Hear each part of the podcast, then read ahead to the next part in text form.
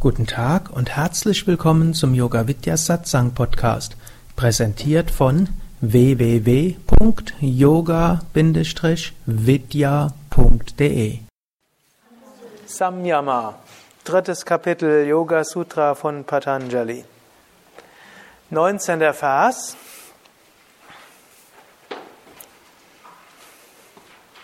Durch Samyama auf den Geist, auf die Gedanken eines anderen erhält man Wissen über seinen Geist.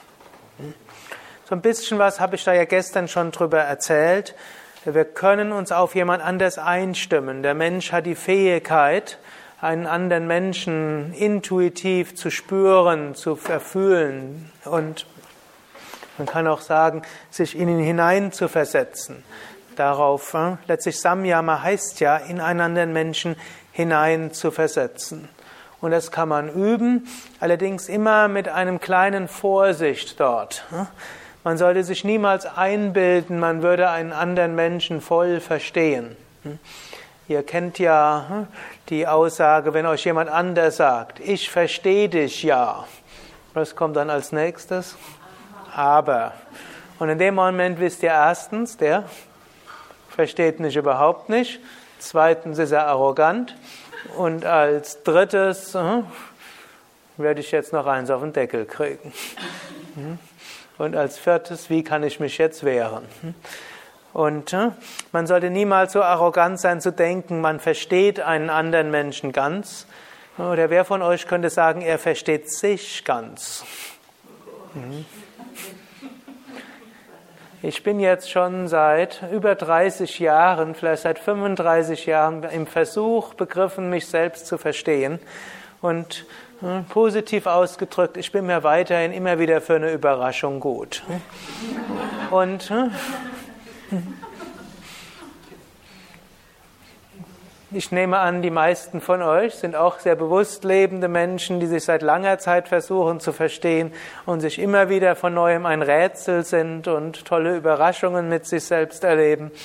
So sollte man nicht annehmen, dass man anderen Menschen, den man gerade mal oberflächlich kennt, versteht. Und auch die, mit denen man direkt zusammenlebt, sind auch oft einem noch Rätsel.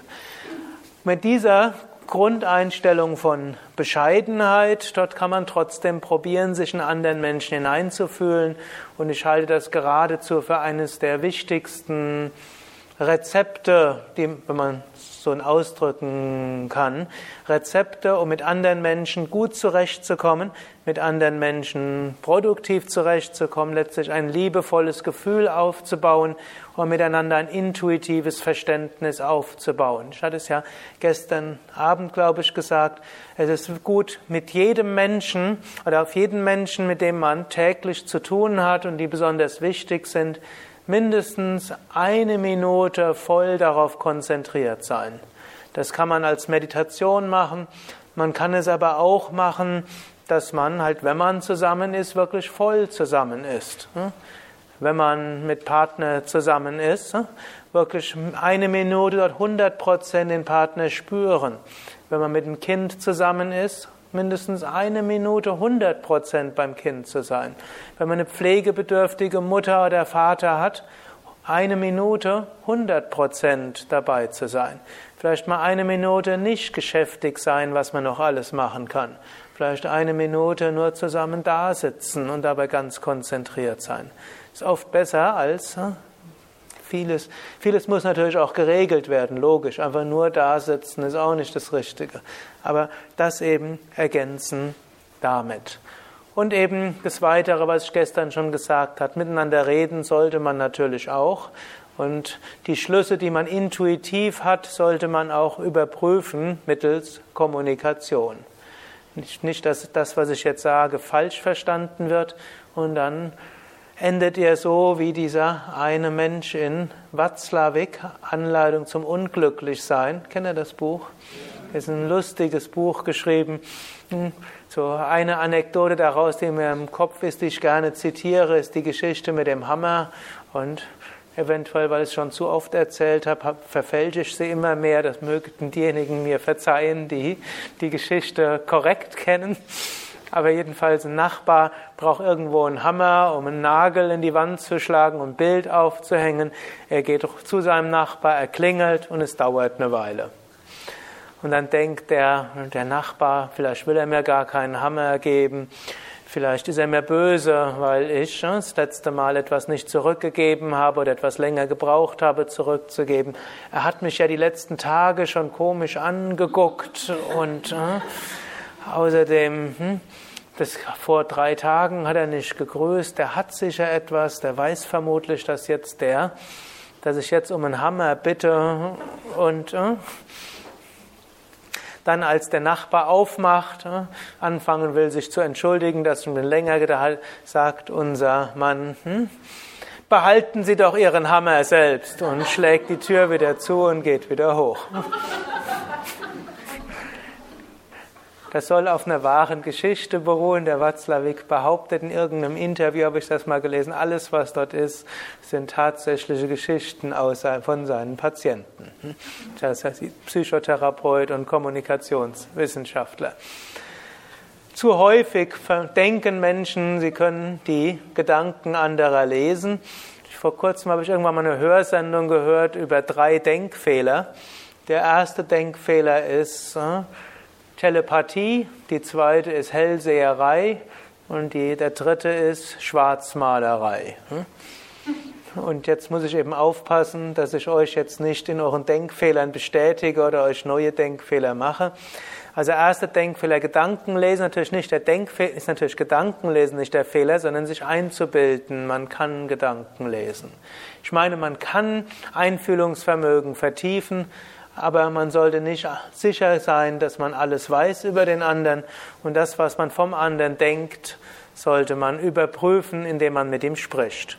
Und in der Mehrheit der Fälle fährt man sogar relativ gut damit, indem man annimmt, dass das, was der andere sagt, auch so ist, wie er sagt, und dass er so meint, wie er sagt. Zu viele Menschen denken, wenn man sagt was und man meint etwas ganz anderes. Und es kann auch stimmen, aber im Alltag ist es praktischer, man geht davon aus, der Mensch sagt, was er denkt und tut, was er sagt, und davon kann man erstmal ausgehen. Es erleichtert einen das Leben. Wenn man dann feststellt, irgendwo, man wurde doch hintergangen, dann wird man vielleicht bei diesem Menschen etwas anders umgehen, aber nicht von vornherein immer Hintergedanken bei anderen vermuten. Ich hoffe, ihr versteht, was ich dort meine. Einfühlungsvermögen, ja. Einbilden, man weiß alles von dem anderen, nein. Und es gibt ja dieses berühmte Zeitvertreib zwischen Menschen, die sich kennen. Der eine fragt den anderen, was denkst du? Und der andere sagt, nichts. Das ist meistens der Anfang einer großen Ehekrise. Ich habe da glücklicherweise eine Frau, die etwas anders dort gestrickt ist.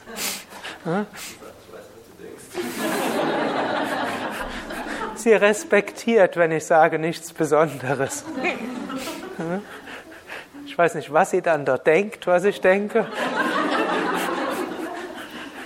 Typischerweise denke ich ja auch nichts Besonderes. Der Mensch denkt nicht immer außergewöhnlich wichtige Sachen. Und man fährt dann einfach besser damit, dass man einfach annimmt, gut, wenn er sagt, nichts wird vermutlich nicht ganz stimmen, sonst hätte er die Ausstrahlung eines selbstverwirklichten Heiligen. Niroda heißt an nichts denken, aber man kann es ja für sich übersetzen, entweder nichts Wichtiges oder nichts, was er einem mitteilen will, und da hat er auch ein gutes Recht darauf, etwas nicht mitzuteilen. Und das also zu respektieren im Allgemeinen ist eine gute Sache und nicht gleich in allem irgendwas herauslesen. Genauso auch, zweiter Denkfehler ist dann Hellseherei. Ich habe euch zwar heute Morgen praktisch die Technik gesagt, wie man seine Hellseherei schulen kann. Eben Veränderung in der Zeit. Aber auch dort sollte man das, was man dort vielleicht erahnt, nicht gleich für bare Münze nehmen. Natürlich, Denkfehler ist, Menschen malen sich alles Mögliche aus, was als nächstes kommt. Dann gibt es natürlich auch die sich selbst erfüllenden Prophezeiungen. Wenn man nur ausreichend Schlimmes annimmt, dann wird man auch darin bestätigt. Also auch hier durchaus vieles für möglich halten, auch wenn man seine Intuition schärft, stärkt.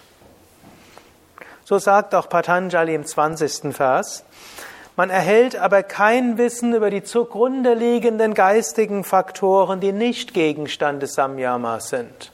Also wir können uns auf die Gedanken des anderen konzentrieren, wir können uns auf die Worte konzentrieren, wir können ihn fragen, man kann probieren, man kann sich auf das Herz des anderen konzentrieren, man kann sich auf das dritte Auge des anderen konzentrieren, man bekommt eine bestimmte Ahnung, aber selbst wenn man größere geistige Kräfte hat, weiß man immer noch nicht alles. Der Swami Vishnu Devananda, also der Meister, bei dem ich gelernt hatte, der hat öfter so den Eindruck für mich gemacht, als ob er meine Gedanken lesen konnte. Und das hatten auch viele andere. Es war gar nicht selten, dass ich ihm irgendeine Frage stellen wollte und dann hat er im Vortrag darüber gesprochen. Oder ich hatte irgendwie so einen Wunsch gehabt und dann hat er plötzlich den irgendwo erfüllt, ohne dass ich ihn gefragt habe. Ich habe da sehr viele dieser Erfahrungen gemacht. Oder wenn ich in der Krise war, hat er plötzlich angerufen. Oder in den letzten Jahren auch irgendeine Mail geschickt. Und irgendwann sind ein paar von uns mal zum Swami Vishnu gegangen und haben gefragt: Swamiji, kannst du unsere Gedanken lesen? Und dann fing er an zu lachen und sagte: Ich habe genügend Probleme mit meinem eigenen Geist. Stellt euch jetzt vor, ich würde die Gedanken von euch allen lesen können. Can you imagine the state of my mind? Er hatte sicher ein Einfühlungsvermögen und er konnte uns sicher verstehen und hat darauf auch gehandelt. Und er hat auch ab und zu mal auf uns meditiert, er hat auch Energie irgendwo übertragen und er hat eben das gezeigt. Aber er hat eben auch gesagt, also einzelne Gedanken liest er nicht. Und irgendwo im 4. Kapitel sagt dann auch noch Patanjali irgendwo: Wenn ein Geist den anderen Geist vollständig lesen könnte, dann gäbe es große Verwirrung. Denn wie würden wir die Gedanken eines anderen lesen? Eben nur dadurch, dass die Gedanken des anderen in unseren Gedanken sind. Und dann vermischen sich die Gedanken des anderen mit unseren Gedanken. Und jetzt machen wir das mit mehreren Menschen. Könnt ihr euch das Problem vorstellen? Also Absage an vollständige Telepathie hier. Aber auch vielleicht in dem Kontext. Manche, die Yoga üben, entwickeln auch so eine vermehrte Sensibilität. Das ist zwar vielleicht keine Gedankenlesekunst, aber es ist das Einfühlungsvermögen und sie spüren andere mehr. Und viele Menschen empfinden das ja nicht nur als angenehm. Und hier manche bitten dann darum, dass sie dort, wie sie sich schützen können vor den anderen. Ich weiß nicht, ob das einige von euch betrifft. Manche spüren, dass sie gehen irgendwo hin und fühlen, da stimmt was nicht oder da ist jemand ärgerlich oder abgrundtief traurig oder da leidet jemand. Und Mitgefühl heißt ja, dass man dann irgendwo dann mitleidet. Und da gibt es so mehrere Tipps, die man dort geben kann. Der eine Tipp wäre, und ich vermute, das war auch schon mal Thema in eurer Ausbildung, vielleicht auch beim Kundalini-Yoga-Seminar, vielleicht habt ihr es schon gefragt, aber vielleicht das, was ich sage, vielleicht bestätigt es etwas oder gibt euch nochmal eine andere Möglichkeit. Eine Möglichkeit ist sicherlich, wenn man so etwas spürt, diese Licht-Samyama auf. Licht strömt von oben in einem hinein, beim Einatmen, beim Ausatmen schickt man das Licht hin. Und dann hat man erst das Leiden vielleicht gespürt und dann spürt man das Licht, schickt es weiter und so löst man sich wieder davon. Also von dem Leiden und verbindet sich so rum. Man kann dann annehmen, deshalb diese Beziehung ist jetzt so aufgebaut, damit ich etwas dir schicken kann. Nächste Möglichkeit ist Mantra-Wiederholung. Ja, also wer sensibel ist, der sollte unbedingt, wenn er noch keine Mantra-Einweihung hat, nochmal eine Mantra-Einweihung bekommen. Ein Mantra ist die Haupttechnik, um irgendwo sich immer zu verbinden mit etwas Höherem und von anderem nicht zu sehr beeinflusst zu werden. Aber etwas anderes ist vielleicht auch sehr wichtig. Eben, angenommen, man spürt etwas, dann sollte man nicht unbedingt annehmen, dass man selbst deshalb gleich in Mitleidenschaft gezogen ist, sondern wie spürt man? Man spürt das in seinem Körper. Und das ist so ähnlich, angenommen, ihr seht etwas. Das seht ihr in eurem Auge. Jetzt das Auge tut aber so, als ob man hier was sieht. Also zum Beispiel guckt jetzt auf einen Altar und da seht ihr hier diesen wunderschönen meditierenden Shiva. Aber wo seht ihr den Shiva eigentlich? In eurem eigenen Geist. Also da gibt es irgendwelche Lichtmoleküle, nicht Lichtmoleküle, Lichtschwingungen, und die Wellen, die kommen in euren Kopf, ins Auge, wird erstmal auf den Kopf gestellt, sehen da weiter, kommen dann ins Hirn, und egal, ob man da jetzt mit Hirnphysiologie oder sagt, es wird weitergereicht an den Geist, dort entsteht jedenfalls das Bild im Kopf. Und dann macht aber der menschliche Wahrnehmungsvermögen etwas und dann projiziert dieses menschliche Wahrnehmungsvermögen das, was es sieht, auf das Objekt draußen. Und dann sieht es so aus, da ist draußen das. Das macht man auch mit dem, was man hört. Auch dort, man hört etwas. Wo entsteht der Klang? Im Kopf. Aber beispielsweise jetzt hört er irgend so ein dumpfes Geräusch. Woher kommt das?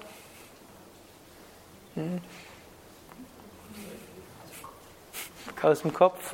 Ihr hört es aber nicht aus dem Kopf, sondern irgendwo, kommt irgendwo von der Entlüftungsanlage oder Belüftungsanlage, von außerhalb. Anders ist aber, wenn ihr etwas spürt. Also ihr spürt etwas, ist auch ein Sinn. Ihr spürt und fühlt etwas. Angenommen, ihr spürt jetzt direkt was Hitze und Kälte. Gut, das habt ihr direkt auf der Haut, wenn das Objekt da ist. Aber angenommen, ihr spürt irgendwo Kältereize, das denkt man nicht, die Kälte kommt von weit weg, sondern die ist direkt auf der Haut. Und wenn man etwas spürt im Sinne von Emotionen, Gefühle eines anderen, spürt man das körperlich in sich. Aber es ist nur eine Wahrnehmung. Es ist nicht, dass man selbst damit dieses Gefühl notwendigerweise hat. Nur der Körper projiziert, oder der menschliche Geist projiziert das Gefühl, was er da hat, irgendwo in, typischerweise, zwischen Kehle und Nabelgegend. Das ist ja der Bereich, wo man solche Gefühle wahrnimmt. Moderne Wahrnehmungspsychologie würde sagen, läuft alles im Hirn ab, und das Hirn projiziert das eben nicht wie bei der Sinneswahrnehmung des Hörens und Sehens nach draußen, sondern projiziert das im Körper. Und dann spürt man eine Emotion von jemand anders und denkt, ich hab's im Herzen. Aber man hat diese Emotion damit nicht selbst, sondern sie ist nur im Herzen wahrnehmbar. Die eigene Emotion natürlich auch. Und so, wenn man merkt, ich spüre da jetzt etwas dort, dann ist es nicht etwas Schlimmes und man muss auch nicht davon massiv beeinflusst werden, weil man eben merkt, das ist eben meine Fähigkeit, etwas wahrzunehmen. Und ich kann dieses Gefühl eben ändern, zum Beispiel über ein Mantra, zum Beispiel indem ich etwas losschicke, zum Beispiel indem ich meinen Geist wieder davon abwende. Und natürlich, wir müssen auch nicht alles Leiden der Welt beseitigen, es geht auch nicht. 21. Vers, hier beschreibt Patanjali, wie ihr unsichtbar werdet. Samyama auf die Gestalt des eigenen Körpers hebt die Kraft, die ihn wahrnehmbar macht, auf. Die Verbindung des Lichts mit dem Auge wird unterbrochen, er wird unsichtbar. Gut, ich kann jetzt nicht sagen, ob das wörtlich genommen tatsächlich stimmt. Ich habe noch keinen gesehen, der unsichtbar war. Es gibt Geschichten von Menschen, die gesehen haben wollen, wie ein Meister vor ihren Augen tatsächlich unsichtbar geworden ist. Ich habe es jetzt nicht gesehen, kann deshalb nicht sagen, ob es wirklich klappt oder nicht klappt. Spielt jetzt auch für uns meiner Ansicht nach nicht wirklich eine allzu große Rolle. Vielleicht will ich euch nur ein klein wenig Skepsis noch geben. In Indien werden sehr viele Wunder erzählt und viele. Nicht alles, was erzählt wird, stimmt.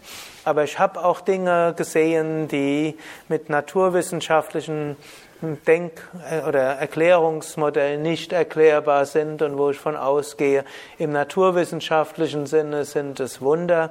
Patanjali an einer anderen Stelle sagt ja auch die scheinbaren Wunder sind nur Modifikationen der Prakriti und deshalb keine Wunder. Nur es sind andere Faktoren dabei, als die physikalische Naturwissenschaft bisher kennt. Gut, aber jetzt für unsere Zwecke, diesen Vers halte ich für einen praktischen Vers, denn manchmal will man ja auch halb unsichtbar sein. Man will zum Beispiel durch eine Menge durchgehen, von hier nach dort, ohne wahrgenommen zu werden. Das geht mir zum Beispiel manchmal so. Wenn ich vom Yogaraum zum Mittagessen gehen will, im Buffet in Bad Meinberg, das kann eine halbe Stunde dauern. So groß ist Bad Meinberg jetzt auch nicht, dass das 5 Kilometer oder 3 wären, sondern da ist einfach, da spricht mich dieser an, da spricht mich jener an. Aber ich kann es machen, dass ich nicht angesprochen werde. Und das geht, wenn ich mich ganz auf mich selbst konzentriere.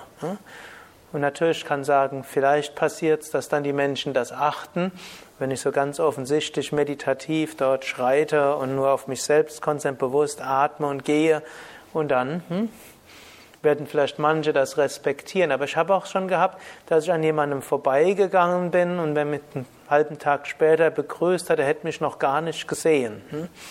Aber man macht, indem man sich auf sich selbst konzentriert, werden irgendwo die Strahlen des Pranas nach innen gerichtet und dann wird man vom anderen nicht so sehr wahrgenommen. Also es mag Situationen geben, wo ihr das so machen wollt. Es gibt aber die umgekehrte Situation, man will gesehen werden. Und dort die beste Weise, gesehen zu werden, wäre, sich auf die anderen zu konzentrieren. Viele Menschen machen das intuitiv falsch. Oder instinktiv falsch, wäre vielleicht besser als intuitiv. Angenommen, ihr wollt nicht gesehen werden. Dann sagt man, oh, ich hoffe, der sieht mich nicht. Ich hoffe, da ist einer. Ich hoffe, der spricht mich jetzt nicht an. Ich hoffe, der geht nicht einen Schritt auf mich zu. Was macht man? Oder, oh, da ist die. Was macht man? Man richtet sein Prana und seine Gedanken dahin aus. Und dann geht man irgendwo in Resonanz mit dem anderen. Man öffnet die Energiefelder zueinander und der andere kommt zu einem. Umgekehrt, angenommen, man geht auf irgendein wichtiges Treffen, vielleicht irgendwo für die Arbeit wichtig und irgendwo man will Kontakte knüpfen oder irgendwo einen Yoga-Lehrer treffen, wo man viele kennenlernen will oder irgendwas Sonstiges, eine Familienfeier, wo man sich mal ein bisschen, wo man gesehen werden will. Was machen viele Menschen? Sitzt meine Frisur richtig? Ist mein Ohrring korrekt? Passt meine Krawatte zu meinem Anzug? Ich habe die falschen Socken an. Irgendwo vor kurzem habe ich mal einen Podcast gehört, man soll Kniestrümpfe tragen und nicht nur so, weil das wird als unschick gelten, dass man einen Teil des Beines sieht. Man könnte jetzt daran alles denken. Woran denkt man an? Sich selbst. Und nachher wundert man sich, dass keiner einen anspricht. Übrigens, daraus kann man auch etwas Einfaches machen. Angenommen, ihr seid schüchtern und ihr habt Schwierigkeiten, auf andere Menschen einzugehen. Natürlich wäre es gut, man arbeitet an seiner Schüchternheit, Pratipaksha-Bhavana-Methode, man entwickelt Mut. Ihr habt ja gelernt im Laufe der 2 Jahre, wie man eine Eigenschaft entwickelt und macht jeden Tag etwas, erstmal was Leichteres und so weiter. Aber jenseits dieser Technik gibt es auch, man kann sich auf andere konzentrieren. Man kann andere angucken, man kann ihnen zulächeln, man kann ihnen zunicken. Vor kurzem habe ich sogar gehört, man muss anderen nicht mal guten Tag sagen. Es würde heute als höflicher gelten, sie anzuschauen und freundlich zuzunicken. Für Menschen, die zu schüchtern sind, sogar guten Tag zu sagen, ist das ganz genial. Und dann nickt man, man ist freundlich, man schaut sie an. Und was machen dann die anderen? Die nicken zurück, sagen vielleicht sogar guten Tag. Man fasst Mut und sagt auch guten Tag. Und dann fängt der andere das Gespräch an. Also ich bin ja eigentlich relativ schüchterner Mensch gewesen, vor allem als Teenager. Und irgendwann, als ich dann diesen Vers gelesen hatte und dann gemerkt habe, ja, ich brauche gar nicht selbst das erste Wort zu machen, ich muss mich nicht selbst überwinden. Ich schaue Menschen an, ich lächle ihnen zu, ich versuche irgendwo sie zu erfassen und zu erspüren. Und ab da sprechen mich die Leute an und dann geht es von selbst. Und außerdem, wenn man sich für andere interessiert, dann kommen einem auch die Worte ganz von selbst. Man muss gar nicht überlegen, was erzählt man. Und relativ häufig passen die Worte dann auch. Und ab und zu mal passen sie nicht. Und was macht man dann? Und weiter tragisch. Ne? Spricht halt weiter. Okay, also wichtige Sache. Wenn ihr wollt, dass Menschen euch beachten, dann beachtet die anderen Menschen. Wenn ihr nicht gesehen werden wollt, konzentriert euch auf euch selbst. Banal, aber doch eine machtvolle Technik. 23. Vers. Karma ist jetzt wirksam oder schlummernd. Durch Samyama darauf erhält man Wissen über den eigenen Tod oder sein Schicksal. Gut. Wörtlich genommen erscheint das, wenn wüsste man, wann man sterben wird. Und wir wissen, dass manche große Meister wissen, wann sie sterben werden. Zum Beispiel Swami Shivananda ist ja am 14. Juli 1963 gestorben. Und mir hat mal jemand gesagt, er hätte gesehen, wie Swami Shivananda Anfang 1963 den 14. Juli mit einem roten Kreuz anmarkiert hat auf einem Kalender. Und dann hat er den gefragt, Meister, was ist am 14. Juli? Und dann hat er gesagt, you will see. Du wirst das sehen. Es war dann im selben Jahr. Also er wusste irgendwo das Datum, wann er seinen Körper verlassen würde.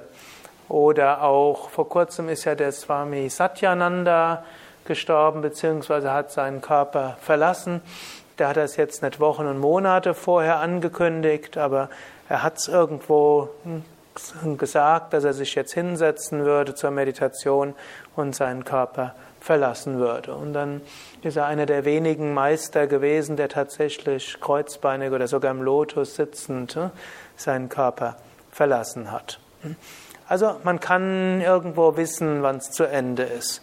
Oder auch der Swami Vishnu, als er 1993 seinen Körper verlassen hat auf einer Pilgerreise in Indien, bevor er dorthin gegangen ist, hat er eben auch gesagt, ich gehe nach Indien, um meinen Körper zu verlassen.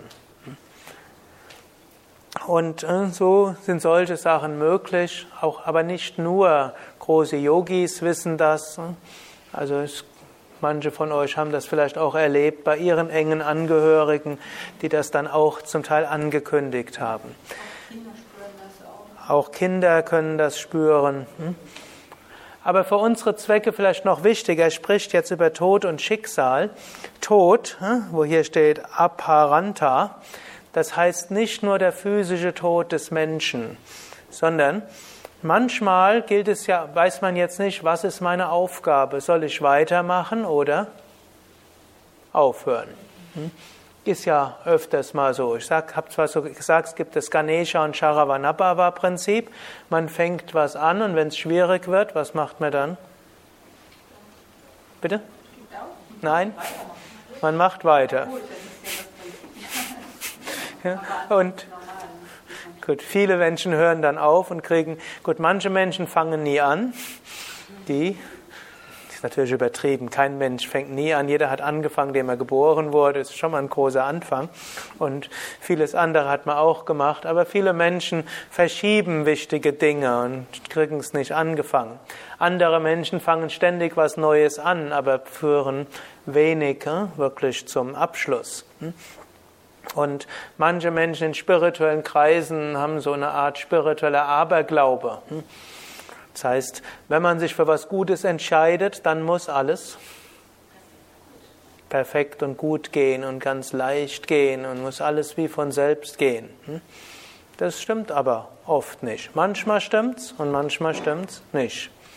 Zum Beispiel, als wir dieses Haus hier erwerben wollten, dort ist erstmal alles Mögliche schief gegangen auf dem Weg hierher. Das ist ja jetzt 13 Jahre her, ist sogar ziemlich genau 13 Jahre her, dass wir hier die Einweihungsfeier hatten mit Shri Kartikeya. Beim 1. Dezemberwochenende haben wir dort sind wir eingezogen und haben dann alles Mögliche hier renoviert, oder renoviert ist übertrieben, ausgemistet und irgendwo Altar eingerichtet. Und kann mich noch erinnern, da war nebendran, habe ich mit einem Vorschlaghammer eine Mauer eingeschlagen. Und da waren wir also erstmal aktiv und dann das Wochenende drauf kam dann der Shri Kartikeya und wir hatten das erste Seminar und dann hatten wir noch 2 Wochen, um das Ganze für Weihnachten, Silvester vorzubereiten. Aber bevor das hier geklappt hat, alles Mögliche ist schiefgegangen. Wir haben schon vorher ein paar andere Objekte gehabt, wo wir daran interessiert waren. Aber dann hier war es erstmal schwierig, Kredit zu kriegen. Und dann die Frau, die einen Kredit zugesagt hat, deren Mutter ist erkrankt und die musste die Wohnung der Mutter rollstuhlgerecht umtransformieren. Und da musste sie den zugesagten Kredit zurückziehen. Dann haben wir keine Bank gefunden und die, die es mündlich zugesagt haben, haben es wieder abgesagt. Und dann war es genehmigungsrechtlich schwierig, weil das hier auf 2 Gemarkungen und 2 Kreisen sind und irgendwie die Gemeinderäte sich nicht einigen. Und dann gibt es hier eine Straße, die Straße führt über 2 Gemeindegrenzen und das haben die irgendwo nicht regeln können, wer für den Unterhalt der Straße verantwortlich sein würde, denn Vorbesitzer hat das irgendwo nicht geregelt, die Straße wird einfach gebaut, sie war nicht genehmigungsrechtlich abgesichert, es gab sie offiziell nicht und das war dann den Bürgermeistern zu heißes Eisen und haben dann lieber nicht genehmigt und so. Und dann, als dann alles mögliche richtig schien, dann hat eine Mitarbeiterin noch kurzfristig abgesagt. So alles Mögliche gewesen. Und schließlich hat es doch geklappt. Alles Gute, kommt gut zurück. Irgendwann habe ich mit Swami Shivananda gehadert und habe ihm gesagt, bis zum 1. November, entweder es klappt oder wir lassen es jetzt sein. Da kam nämlich auch noch was dazu. Wir hatten schon zweimal 4 Wochen Ausbildung im angemieteten Seminarhaus gehabt. Und er hat jetzt auch gesagt, sagt mir jetzt, kommt er nächstes Jahr wieder 4 bzw. 6 Wochen oder nicht. Gut, und dann hat es gerade. Swami Shiva hat noch so gesagt, irgendwie oder gezeigt, ganz erpressen lässt er sich nicht. Also es war am 1. November noch nicht alles fertig, aber am 31. Oktober hat mich der Bürgermeister angerufen und hat gesagt, sie wollen es doch die Genehmigung erteilen und sie hätten sich zusammengesetzt und es hätte einen Kompromiss zwischen Bürdenbach und Döttesfeld gegeben und wenn wir uns auch noch irgendwo dran beteiligen. Sie hatten gedacht, sie wären für den Unterhalt der Straße zuständig. Das war auch noch ein Schneeräumen und so weiter. Und dann haben sie irgendwo eine Unterlage gefunden. Die Gemeinden waren eh nicht zuständig. Das muss der Besitzer doch machen. Und da habe ich dann auch noch gesagt, gut, wenn das der Vorbesitzer gemacht hat, dann machen wir es halt auch. Und was soll die ganze Sache? Also irgendwie ging es dann und Bank wurde auch noch gerade so gefunden und dann lief's. Aber so hat es hier geklappt, aber wir waren vor Bad Meinberg, waren wir an einem anderen Objekt dran und da gingen alle möglichen Sachen schief und dann haben wir irgendwann einen Vertrag unterzeichnet gehabt und dann lief es auch nicht gut. Auch der Vertrag, letztlich kam dann raus, irgendjemand hat uns nur benutzt, um bei jemand anders mehr abzukassieren und hat einen Pseudo-Vertrag mit uns geschrieben, wo eine Klausel drin war, von der er von vornherein wusste, dass die nicht zum Abschluss führen würde. Und dann musste man das aufgeben. Und dann waren wir irgendwann dann bei Bad Meinberg. Da lief dann alles wie am Schnürchen. Das ging ganz einfach. Und manchmal läuft's auch. So wie wir dran waren, irgendwo im Februar, irgendwie im Juni waren wir auch drin und das ist eine größere Geschichte gewesen. Aber so ging, überall, wo man angeklopft hat, ging's einfach. Aber es heißt nicht, dass es immer so geht. Also hier haben wir 100 Hindernisse gehabt, dort ging's einfach. So muss man dann auch, und zwischendurch hatten wir was, wo 100 Hindernisse waren und dann ging's eben nicht. Und hier, durch Samyama auf das Karma, bekommt man auch ein gewisses intuitives Verständnis. Natürlich im Zweifelsfall ist immer gut, man macht erstmal weiter. Und dann konzentriert man sich darauf. Man kann sich auch die Frage, was ist meine Aufgabe? Man kann zu Gott beten und sagen, bitte zeige mir, was soll ich tun? Soll ich jetzt weitermachen oder soll ich loslassen? Soll ich es aufgeben? Ist jetzt das Karma beendet damit oder ist mein Schicksal dort weiter intensiv mich zu bemühen? Heißt das, mein Schicksal ist jetzt meine Kräfte zu entwickeln, indem ich Widerstände überwinden oder ist es zu Ende? Und relativ häufig muss man ja in der Unsicherheit auch handeln.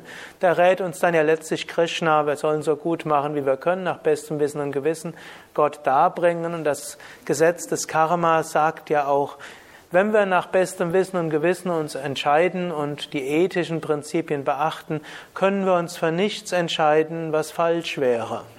Wir können uns nur für das entscheiden, wofür es ein Karma gibt. Ansonsten wird es nicht möglich sein. Und so gilt auch wieder Samyama. Man steht vor einer wichtigen Entscheidung, konzentriert sich auf die Entscheidung.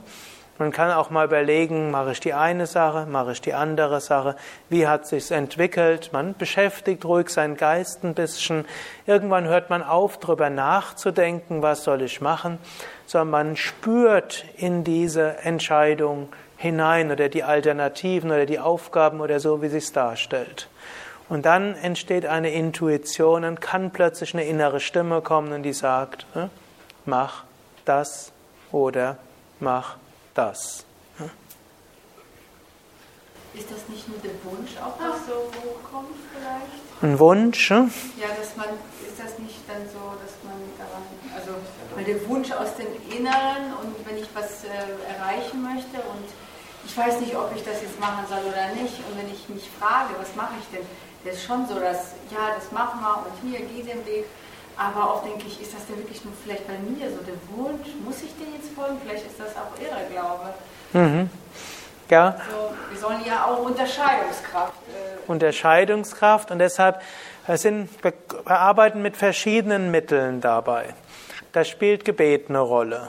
Man kann sein Unterbewusstsein befragen. Die Unterscheidungskraft. Die Ethik natürlich auch. Also, wenn man jetzt überlegt, ich könnte jetzt schneller voranschreiten, wenn ich jemanden betrüge, soll ich das machen oder nicht? Da fragt man sich das nicht. Deshalb die Ethik, gehe ich jetzt einfach von aus und aus eurer Reaktion habe ich es gar nicht so selbstverständlich für euch, braucht man nicht drüber zu sprechen. Und dann folgt aber danach spüren. Und dann letztlich, ob es jetzt der Wunsch ist oder nicht, letztlich Samyama heißt, man geht sogar über individuelles Wünschen und Mögen hinaus.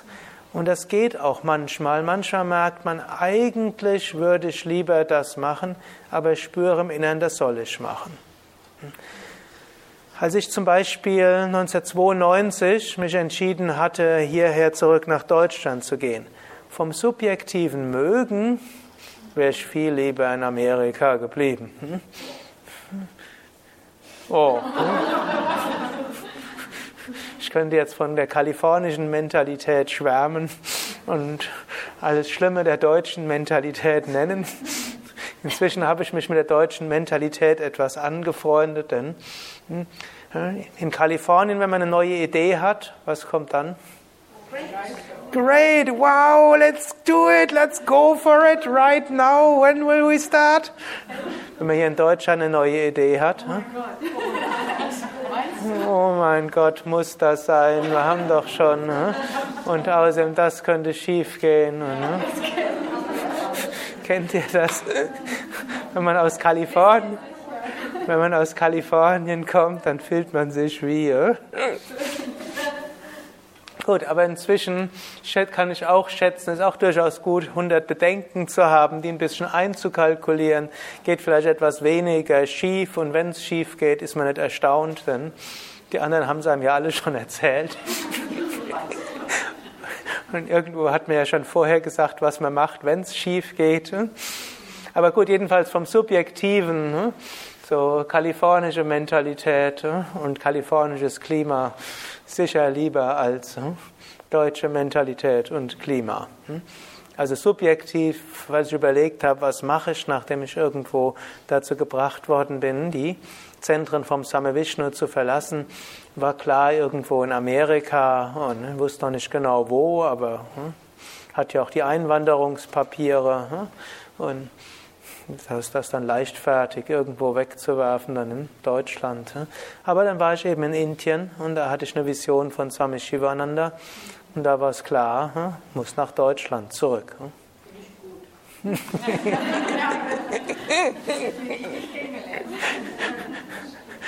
Aber ich muss zugeben, bis heute vermeide ich es, nach Amerika wiederzukommen, um das Heimweh nicht wieder zu beleben. Aber vielleicht wäre es inzwischen Zeit, nach Amerika zu gehen, um festzustellen.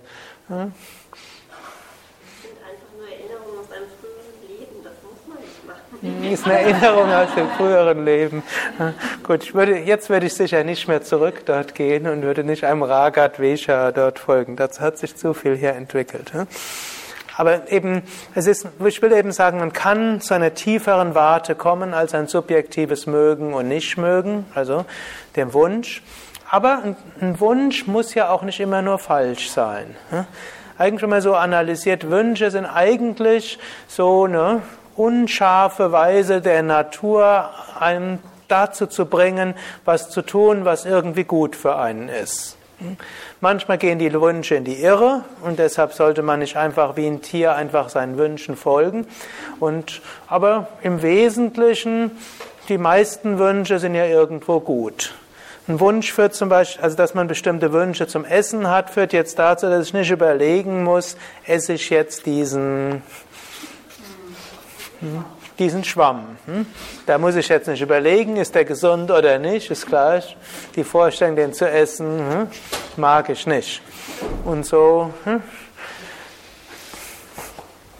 beschränkt sich der Wunsch auf das, was verdaubar ist. Und letztlich realistisch gesehen, 90% von dem, was man gerne isst, ist ja auch gesund für einen. Und wenn man dann auch noch eine gewisse, wenn dessen 99,999% von dem, was man nicht essen will, ist ungesund. Gut, und so ist es ja in vielerlei Hinsicht. Die Wünsche sind auch nicht nur schlecht, und ein bisschen mehr hineinfühlen, dass man auch seine Wünsche spürt, muss auch nicht falsch sein, man sollte nicht Sklave der Wünsche gehen, und manchmal kommt man mit diesen Samyama-Techniken über das individuelle Mögen hinaus.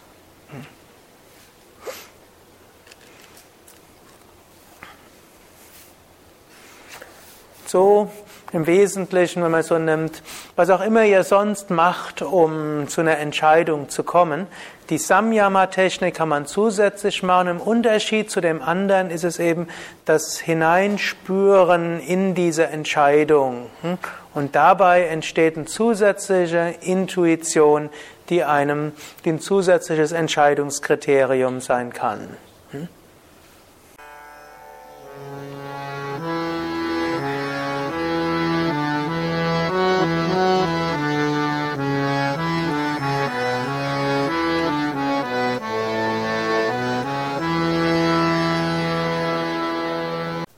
Dies war also die aktuelle Ausgabe des Yoga-Vidya Satsang-Podcasts, präsentiert von www.yoga-vidya.de.